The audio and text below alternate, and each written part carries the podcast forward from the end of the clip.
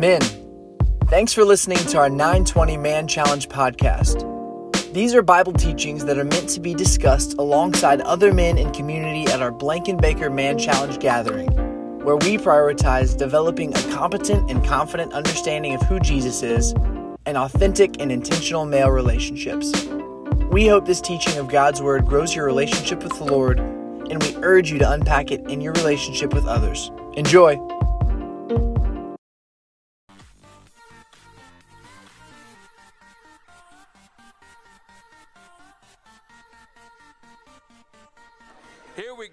Get it going. Man Challenge, Summer Edition.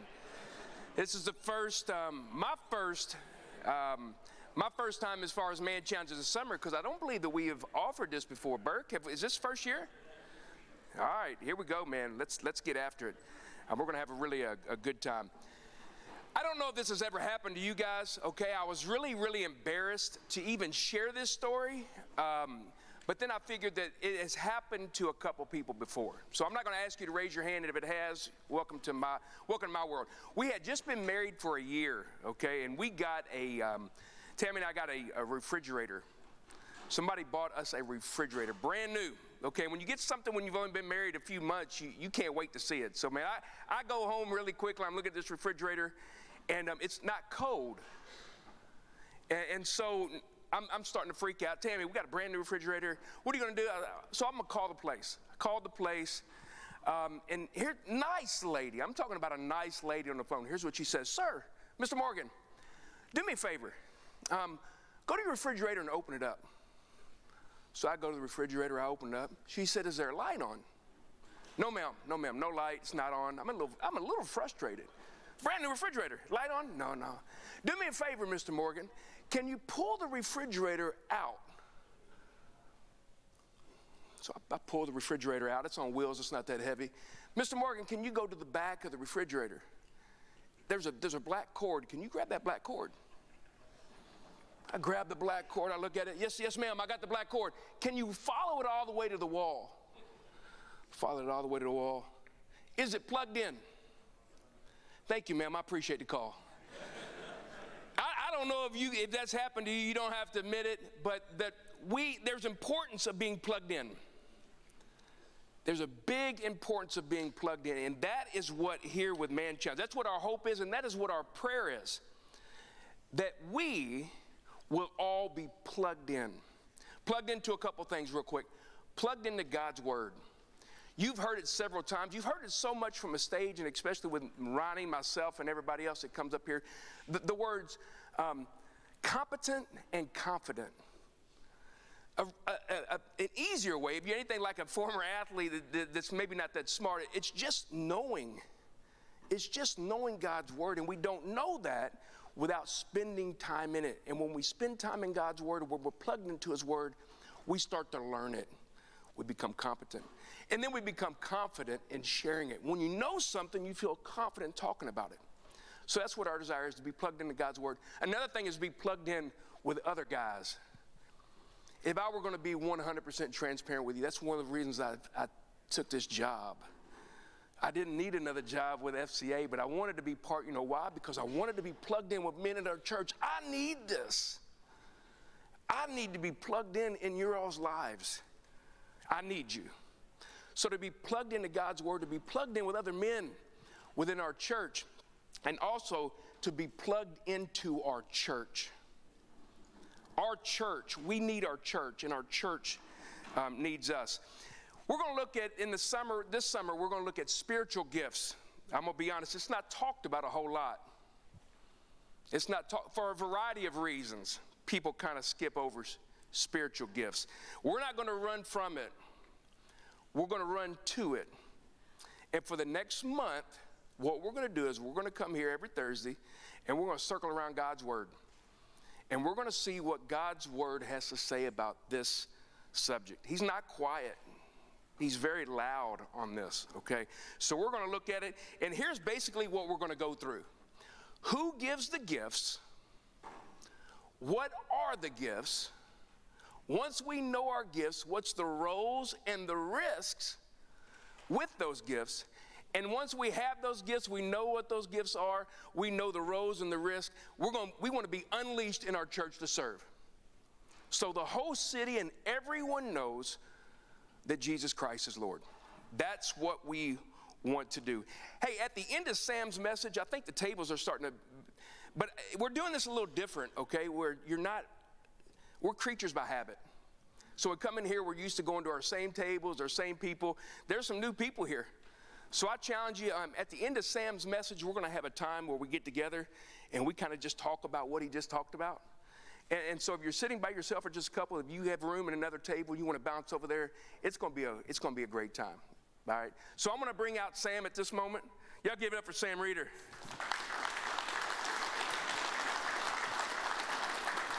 Man, it's good to be back, isn't it? It is, yeah. Yeah, those two those weeks two, off. Yeah, those two weeks, man. I don't, I don't know what you all did with your um, your two weeks that we didn't show up on Thursday, but I would love to know what a guy like Sam Reeder does on a Thursday when you're not meeting for Man Challenge. Really, just same thing as the other days. Just get up super early, quiet time, get on the treadmill. That's about it. Nothing. Treadmill guy, how long? Uh, I mean, not as long as it should be 30 minutes, 40 minutes 30 max. Yeah. One, one question, we're going to pray it up. I know you're like a, you're like a horse, man, in the gate waiting to go. All right. so, one, one question I want as summer approaches, tell us one thing that you want to make sure that you do with your family throughout this summer. What's one thing you want to do, whether it's a two day deal, one day deal, a week deal? What do you want to do with your family? Man, I, I probably should have a real fancy Christ exalting answer to this, but the truth is just go fishing some more. We haven't done that very much. My oldest is four, and my goal is this year he can cast it himself, reel it. That would be awesome.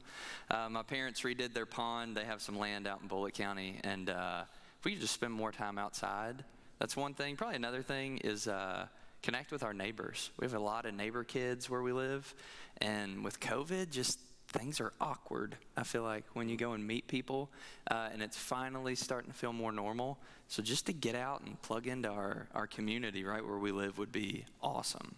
Nothing wrong with going to Florida, but there's nothing wrong with staying at home. Yeah, yeah. Well, Florida too. We want to do that too. So let me pray for this yep. brother. We'll get at it. Father, I thank you for um, I thank you for this body. I thank you for these men. Um, they got up this morning um, to circle around your word. Lord, I'm grateful for, for Sam and his friendship. Lord, I, I pray today as he, um, as he shares on this topic. I know this has been heavy on his heart for months, and I know he's super excited to share. But Lord, I, I just pray that he realizes he doesn't have to be motivational, he doesn't have to be inspiring, it just needs to be clear.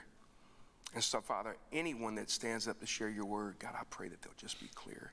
God, give us eyes to see, give us ears to hear um, your word today. It's in Jesus' name we pray. Amen. Amen. Good morning.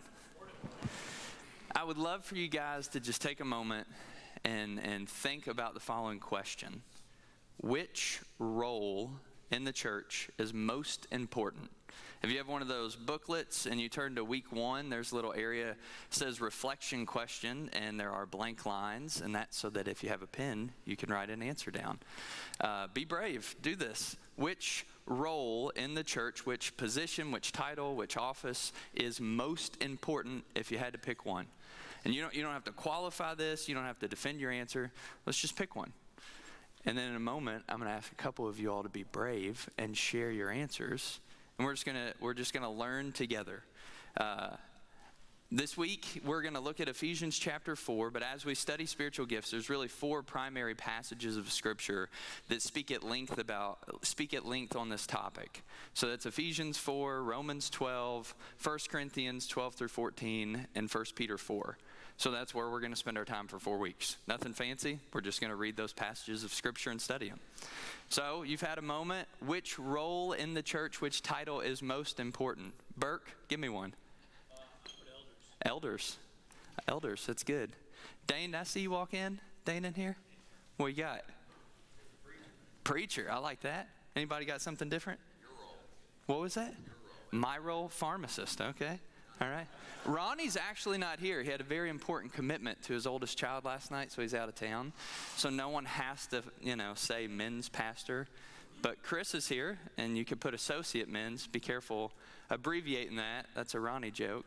Uh, yeah, so, yeah, which role in the church is most important? So, if you think about that, like really, we, we, we have different answers on this, we have different opinions. And the text we're going to study today talks about roles in the church and the organization, the structure of the church. And just thinking about this for a moment is helpful because it reveals we have some baggage that we're going to take with us to the text. This is inevitable.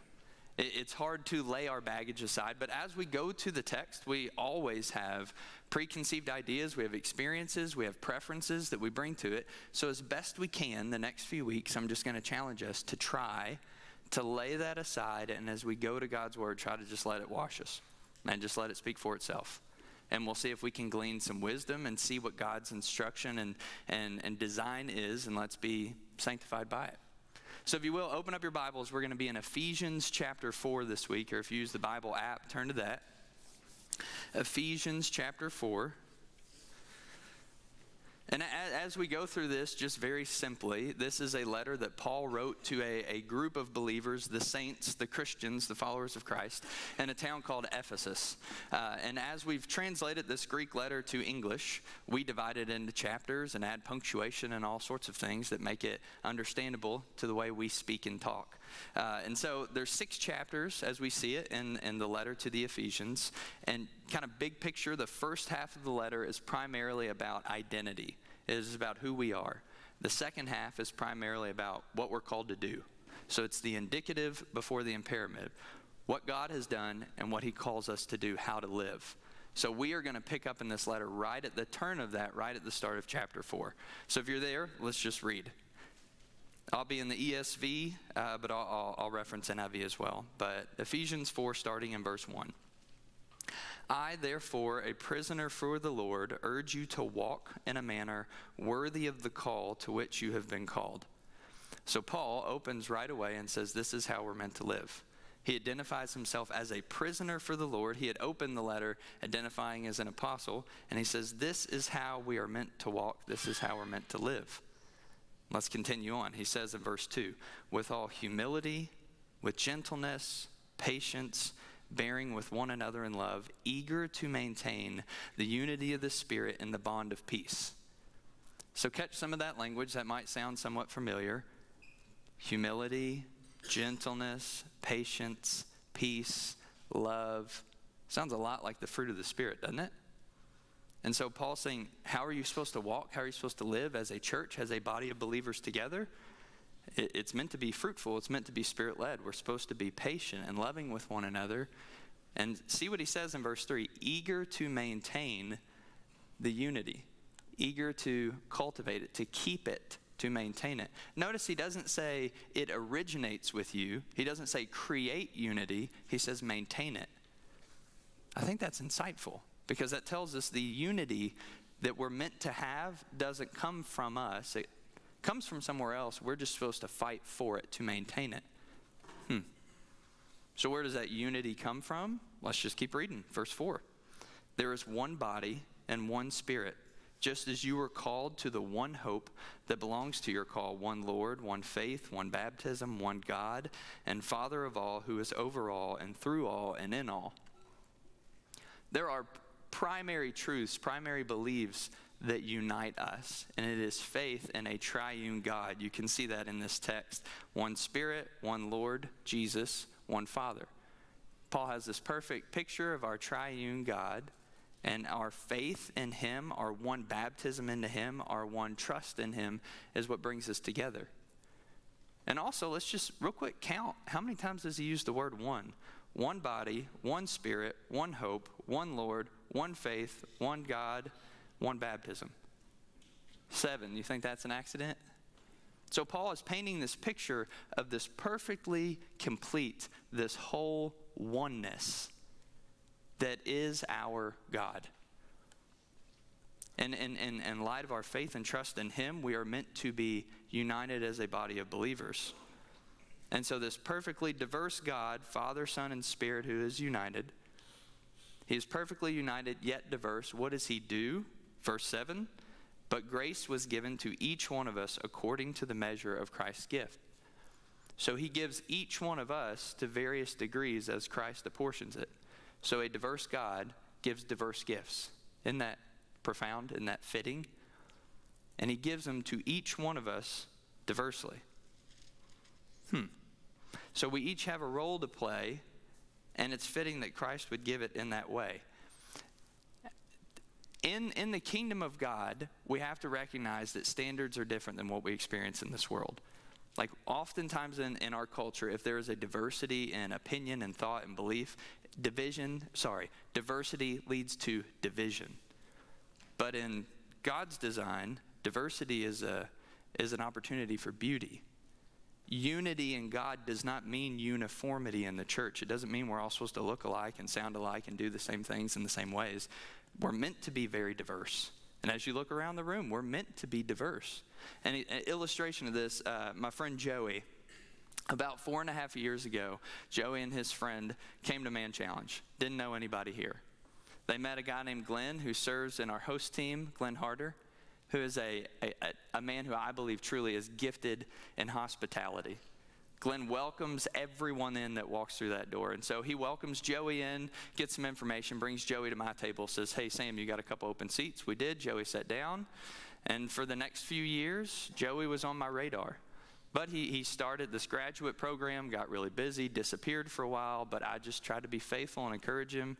Hey, man, I get it. I went through some tough school. I get it. Certain seasons are busy. But hey, you're always welcome. And I would just try to keep tabs on Joey. So, this last semester, Joey came back into the fold, as it were. He was finishing up his program. He had recently got engaged and wanted to, wanted to meet a pastor here who could maybe marry them. So, he got connected with a pastor on staff named Tim.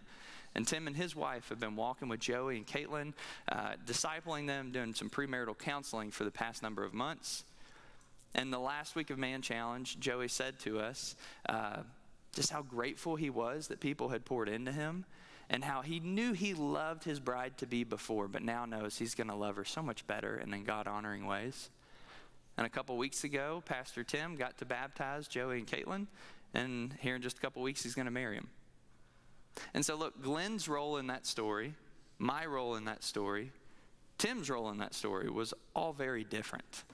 And we are, for the most part, gifted in different ways, the three of us.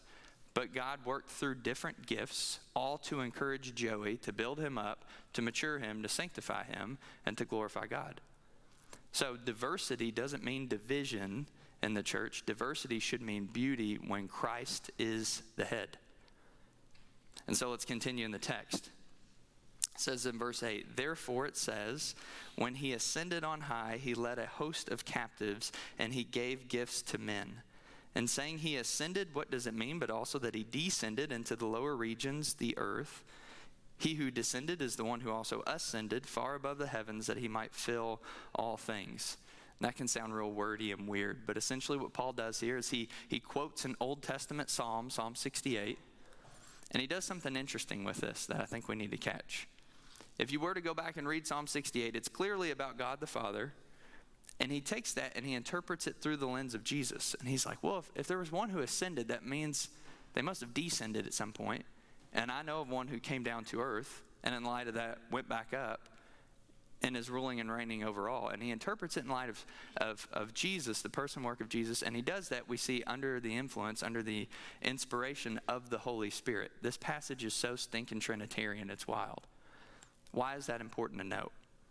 As we are talking about the gifts this week and really for a month here, maybe this is only corrective for me, but I'm going to guess it's not. I, I think there is a real tendency to hyper focus on the Holy Spirit. Yes, the Spirit is at work in the gifts, but so is Jesus, and so is the Father. Paul has no problem talking about the other members of the Trinity. In, 1 Corinthians 12, he says there are different gifts, but the same Spirit. There's different services, the same Lord, different workings, but in all of them, the same God at work. He has no problem talking about any one of them. And as we'll see, he says that Christ gives the gifts here in this passage. So the reason I, I pause to say that, as Paul does, is if we're going to think about the gifts, if we're going to talk about the gifts rightly, that is biblically, we need to include all members of our triune God because that, that's what Paul does. So the Father, the Son, and the Spirit, they're all active in every redemptive act. What the Father purposes, the Son accomplishes, the Spirit applies. What the Father planned, the Son purchases, the, the Spirit preserves. This is part of our core beliefs in what unite us. And so we see now in verse 11, we finally get to the bit on the gifts. He, or it may say in NIV, that Christ gave the apostles, the prophets, the evangelists, the shepherds, the teachers. So, these are sometimes referred to as the fivefold ministry apostles, prophets, evangelists, shepherd, teachers. Sometimes it's abbreviated APEST. If you look at the Greek, it's most likely four offices, and those last two are combined a shepherd teacher, a pastor teacher. We'll talk about why that is in a moment. But before we even get into this, let me just acknowledge if you look at the, the history of the church, not Southeast, but the big church, universal, when it comes to this, there are very different ways to not only interpret what Paul is saying here, but to apply and how it would function or, or play out in the life of the church. And so, what we do with this could potentially be very divisive this morning. So, what, what, what I really want us to do this week and the weeks coming is to really seek clarity on this topic that, for I think probably most of us, it seems to be confusing. Let's seek clarity, but let's also do it with a spirit of charity. In places and spaces where the text is very clear, let's be clear. And where it's not, let's not. Where it's quiet, let's be quiet.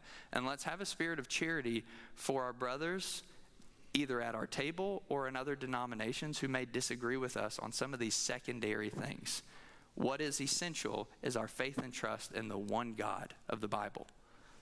So, I'm going to talk through real briefly each of these offices, likely what Paul is saying about them. But then, what I want us to do today in our discussion time, and especially this week in our homework yes, there's homework. If you didn't grab a booklet, grab one on your way out because we're meant to grow. We're going to try to really dig in for the next few weeks. What I want you to do is, I'm going to give you a lens to think through and think if that's what an evangelist does, does is there maybe something in me that, that corresponds with that? and, and to use that as a lens to try to see what the Spirit, what the Lord, what the Father is doing or wants to do in and through you. Does that make sense? Fair enough. So, apostles. Uh, Paul uses the word apostles three times in this letter. And it seems most likely what he means by that is a small group of, of, of men that Jesus directly commissioned to start the church. And most likely, the majority of them were eyewitnesses of the resurrection. So you might think of the 12 disciples. Judas kills himself. He's replaced in Acts. Paul is met on the road to Damascus. There's a few other individuals who are mentioned by name who are referenced as apostles in the New Testament. So it's probably a group of like 20 dudes, roughly. That, that served as pioneers in the early church to start the church of Jesus. And, and they, would, they would be oftentimes entrepreneurs who, who would go into virgin territory and take the kingdom of God into dark places. So, uh, are, are there apostles today? That's a fair question. I, I, of our leaders in our church, I don't know any of them that go by the title apostle. I don't know an apostle Kyle or an apostle Tim. And there's some that would believe that today, but what I want us to think about for our purposes here is through the lens of if an apostle was a pioneer who, who would take the gospel to virgin territory, if that's what an apostolic ministry looked like, could you think through that lens for yourself? That there, there's, a, there's an elder on, or not on staff, there's an elder here, a lay elder named Doug, Doug's part of a ministry currently that is actively translating the Bible into new languages that it's not been translated into. Intentionally so, so that they might take it to those people groups who've never heard it because it's not in their language and give them the Word of God for the very first time. Doug would not refer to himself as an apostle, but that sure sounds like an apostolic ministry to me. If we're to think charitably about this and just through that lens, if that's helpful, that may be a way that, that we could see the Spirit has empowered and gifted Doug specifically. Maybe that, maybe that stirs something in your heart. So that's apostles. Next was prophets. Likely, Paul is referring to not only the Old Testament prophets who wrote a lot of the Old Testament, but also there's a number of places where Paul himself interacts with prophets in the book of Acts. You can read all about that as well. Oftentimes, when we hear prophet, we think prophecy, and our next thought is end of the world, prediction for the future, right? But although that was sometimes the case with prophets, the vast majority of the time, if you read through the writings, they were calling the people of God to repentance. They were simply a spokesman for God. They were a walking human megaphone for the Lord to call his people unapologetically to turn from sin to pursue holiness. And a lot of times there would be like this, this prophetic, this revelatory information that he would give them that would stun the people around them because they would think, there's no way he could have known that. That had to be the Lord. And so, an example of this, uh, there have been now countless times that the Lord has put a man at my man challenge table, a friend, on my heart randomly, and I'll text them and just say, "Hey, man, got you on my heart. How you doing?" And they'll say, "Dude, how did you know?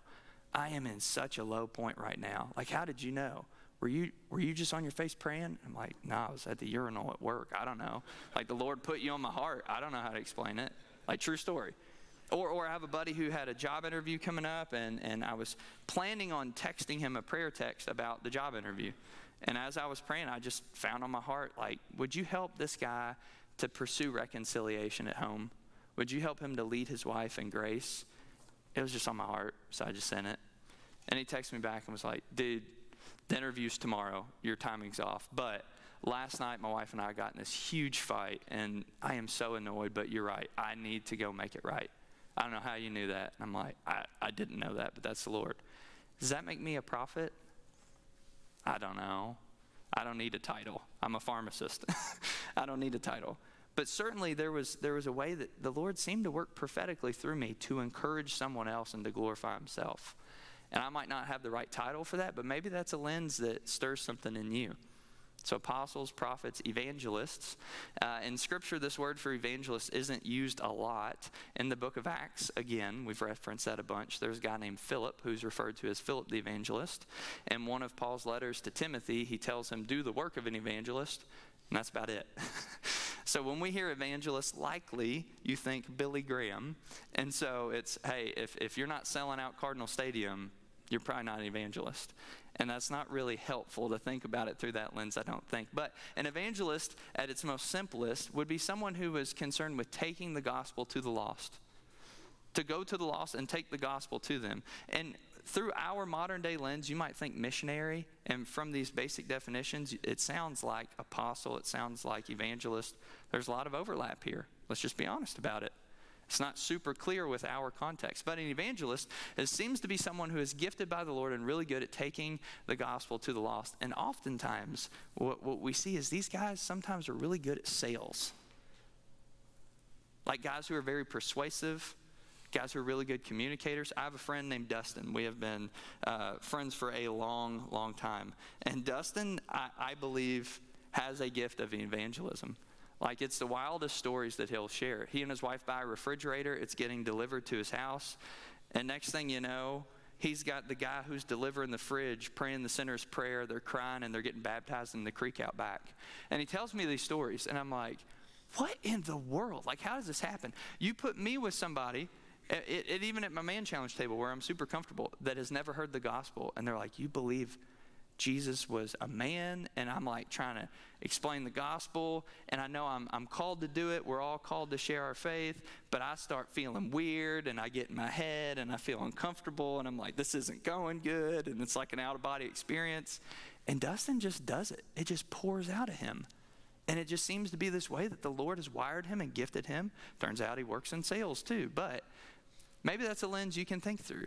Maybe there's experiences that that aligns with something you've experienced. Or or you can think about the sphere of influence around you. Maybe there's somebody in your Sunday school class. Maybe there's someone who lives in your home. Maybe there's a neighbor. Maybe there's a, a man at, at your, in your DDG group who needs to be encouraged that, man, I don't know if you're a prophet, but I have seen the Lord work in this way and you need to hear it because you need to lean in on that for the good of those around you. So, apostles, prophets, evangelists, and now shepherd teachers. So, Again, in the Greek, most likely that is one term. I'm not going to get into it because I'm not a huge Greek expert, but you can research it yourselves. But let's, let's just talk about it charitably, and we'll say if they were two separate ones, let's talk about the difference. So, a shepherd would most likely be someone who is, think about the heart, who, who oversees and cares for a flock and compassionately loves and cares for the heart, sees the hearts of the flock. A teacher would be someone who would be taking the Word of God and, and conveying it in a way, communicating in a way that it is palatable, that it is receivable, that you can understand, comprehend, and, and receive it. And so we, we, we all know from experience that all truth with no love and care for the heart, it's pretty cold. But all, all care and love and grace with no foundational truth is a slippery slope. It's really both and. And a picture of this, if you were at church this past week, I was just smiling because I was like, man, I need an example of this. And Terrence did it so perfect. So Terrence walked on stage, if you were there Sunday, and he said, hey, if you came in here not expecting something, you need to check your heart. Like if you're just going through the motions, showing up, like, I'm glad you're here, but like you need to pause and check your heart. We are meant to come into this place expecting God to do something in us. Man, how pastoral was that? That got me, and I was like, dang, I, maybe I'm going through the motions this morning. That's a good word. And then when it came time for communion, what did he did? Hey, if you don't know what communion is, let me explain this. Let me make it real simple. And he taught. So it was a pastor, teacher, a shepherd, teacher. It's a both and. And so, look, as we kind of zoom back out, there's a lot of overlap here. The guy writing this letter, Paul, seems to fit in all of these categories. Certainly an apostle, definitely an evangelist, times where he certainly looks like a prophet. He's teaching and pastoring us well here. so there's a lot of overlap. So as you think about this through this lens, just like in basketball, if your coach is like, well, you play the four, are you the one, are you a five? Man, some guys don't fit the mold perfectly and they're kind of this hybrid spot. That's okay. As we think through these lenses, try to just wrestle with like, where has the Lord gifted me? Where does it seem like He's using me? He's calling me. If none of these seem to touch home, that's fine. But let's pray and let's ask the Lord to open our eyes to it. So it says Christ gave these offices. Likely, he means these, these people who would serve in these ways in a full time capacity. We would think of the people on staff here to do what? Verse 12 to equip the saints for the work of ministry for building up of the body of Christ. So now we're introduced to a new category of people, the saints. So it seems that Paul is likely saying there are these people who do these roles to equip the saints. And in this context, it seems most likely that he's talking about us, the laity, those of us who aren't on staff. And for clarity, am I saying you have to be a paid evangelist to be an evangelist? Absolutely not. but Christ has given these gifts, these offices, these roles to the church to equip the saints, that's us, the laity, for the work of ministry. In here right now, we've got, we've got Andy and we've got Chris Morgan, men's staff. How much ministry can they do if there's a hundred of us versus the two of them? Isn't it fitting that their job is to equip us for the work of ministry? Sometimes we have this preconceived idea that the pastors are supposed to do all the work and we're just consumers. That's not what, what Paul is explaining here. We are meant to be equipped. That word equipped, the same root word is used in Matthew chapter 4 when, when Peter and his brother are mending their nets. They've been fishing and their nets are torn up and they're sewing them up, they're repairing them, they're mending their nets that the apostles, prophets, evangelists, shepherds, teachers, the teachers, the Sunday morning experience is meant to equip us to mend our nets so that we might do what with our nets? Go fishing. Sometimes we, we have a tendency as men, a default, to be a fish that swims in in the masses on a Sunday morning, for example, looks to be a consumer and say, well, that was funny, that wasn't, that was convicting, that doesn't really apply to me. Swim back out, be movie critics, and move on with our lives. We aren't called to be fish, we're called to be fishermen. We're called to be fishers of men. So, to echo what Terrence said on Sunday, we're meant to come in expectantly, looking, asking, Lord, how can you mend these nets that I might be used by you to go and fish? So, that's, that's why he has given these offices to equip the saints for the work of ministry. But we also have to acknowledge that we have a role to play and we have to acknowledge our, our limitations, that we're all not gifted in the same way. Again, there is diversity, not uniformity. So on, on uh, Derby Day that morning, my dad and I went fishing at, I've talked about fishing a lot today, at a local farm pond over by their house. And uh, we were just using artificial. And I like a Texas rig. If you're a fisherman, you know what that means. If you don't, Chris Burke, just to make it clear, you put the hook into the worm so that nothing's sticking out. Makes it real easy. Uh, I like a little sliding bullet weight on mine because I can cast it further because there's some weight. That's how I like to fish it. My dad does not like a weight on his. He likes his almost weightless. So it suspends in the water column and looks lifelike. And to be honest, this morning he caught more fish than I did, but we have different styles. But here's the, here's the kicker I hooked into a fish that I can only assume was the largest in the lake, and it snapped my line, and so I had to go retie. And I go to retie, and guess what I don't have in my tackle box? Any more sliding weights. Dang it. Hey, Dad, you have any, you have any of those bullet sliding weights? Yeah, sure, take whatever you need. He, he doesn't use them. They were in his tackle box solely for me. I got them out, I used it, I retied, and I got right back to fishing. He had exactly what I needed. It was really of no use to him personally, but it is what I needed to mend my net to get me back to fishing. You see what I'm saying? we, we can sometimes feel like, man, I don't have a role to play. And what you don't recognize is that the dude sitting right next to you needs exactly what the Lord has given you, such that we need each other. That's where this unity comes in. We are meant to fish together. So, we have a responsibility to fish. We, we have to acknowledge our own limitations in that. And the result of that, verse 12 ends with the body of Christ is built up. Going into verse 13. Until we all attain to the unity of faith and of the knowledge of the Son of God to mature manhood, to the measure of the stature of the fullness of Christ, so that we may no longer be children tossed to and fro by waves, carried about by every wind of doctrine, by human cunning, by craftiness and deceitful schemes. Rather, speaking the truth in love, we are to grow up in every way into Him who is the head, that is Christ. So, what does it look like if we live this out? It looks like unity, it looks like stability and maturity in the church. If we want a measuring rod regarding the gifts, whatever yours is, whatever they are, whichever ones are active today, if we're doing it right, it should look like a church that is united and mature and stable. We're not tossed around by winds and waves. We're stable. We don't act like children. We act like mature men. We are united. That, that's, that's our measuring rod. And each one of us have a role to play in that. How do I know that? Because that's what the next verse says, verse 16. From whom the whole body, joined and held together by every joint with which it is equipped, when each part is working properly, makes the body grow so that it builds itself up in love. When each part, each ligament works together. Maybe you've torn a ligament in your knee and you've learned firsthand how vital every single little piece of tendon and ligament is. That's the body that Christ has designed, that God has given. That every one of us would use whatever gift to whatever measure He's given us, would lean and engage and use that. And so before we kind of go to table time and, and turn to look inward and even to look around, I'm going to call us to look up we'll have to pause and ask how, how, how can Parker step in and provide unity? How can Adam step in and provide maturity in, in, the body? How can Barry step in and be a source of stability in this church? But before we turn to think about ourselves, one, I, I just want us to look up. So let's read verse 17. Now, this I say and testify in the Lord that you must no longer walk as the Gentiles do in the futility of their mind. Like, what does that have to do with looking up? and in, in the English, you probably see for almost all of our translations, that's the start of a new section.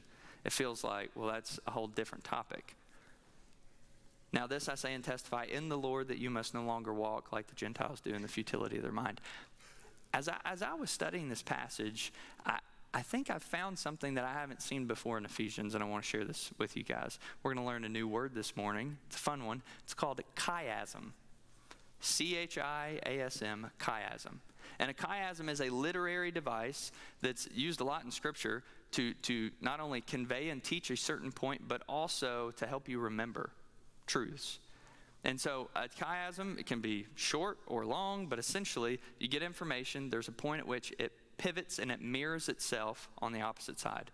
And so we might think of a saying like, when the going gets tough, the tough get going. If you fail to prepare, you're pre- preparing to fail. Like they convey a truth and, and it reflects on itself We don't really think about those in detail, but that's, that's the literary device. So if you catch verse 17, I have a slide that's going to pop up. It's a lot of information. That's okay. All you need to see is colors. All you need to see is colors and track with me, okay? So in verse 17, we get some similar language to what we see in verse 1 that when we are in the Lord, this is how we are to walk, okay? If that's if this is one giant chiasm we should see as we move in there should be a focal point in the center where it reflects. And we should see corresponding language throughout.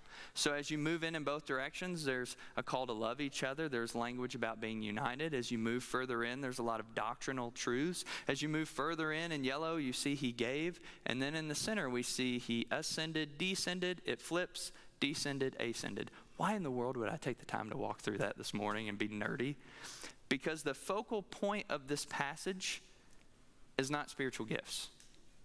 The focal point of this passage is not if I am a prophet or not.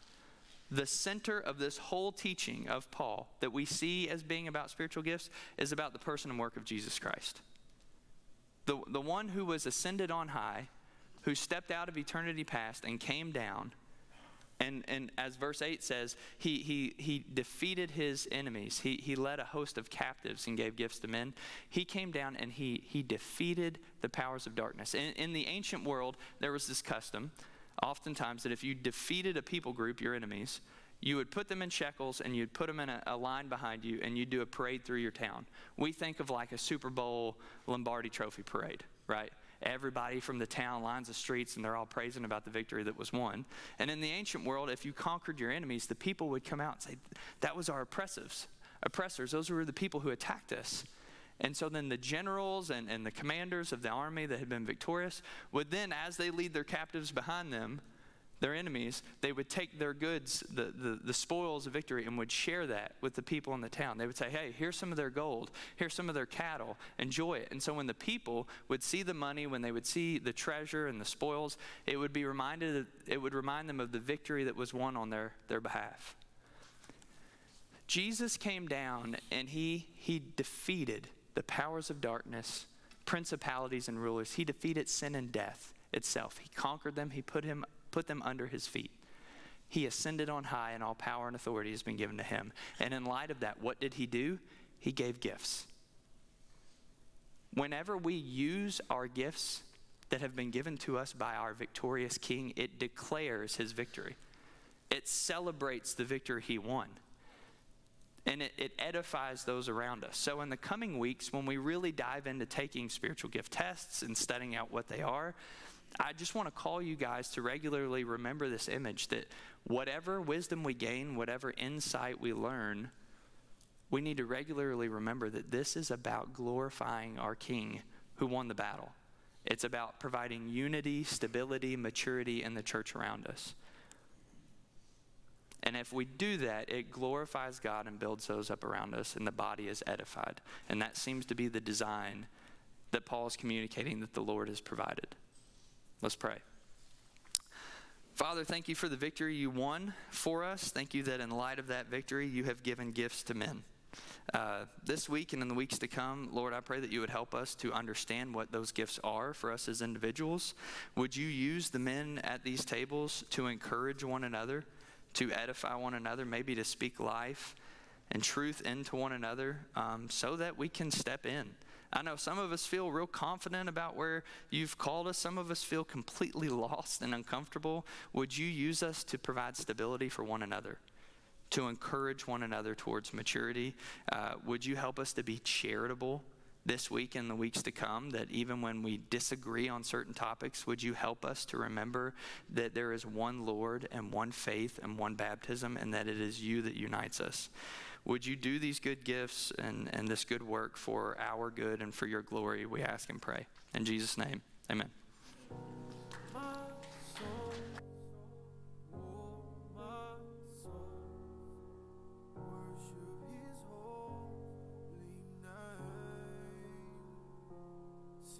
like never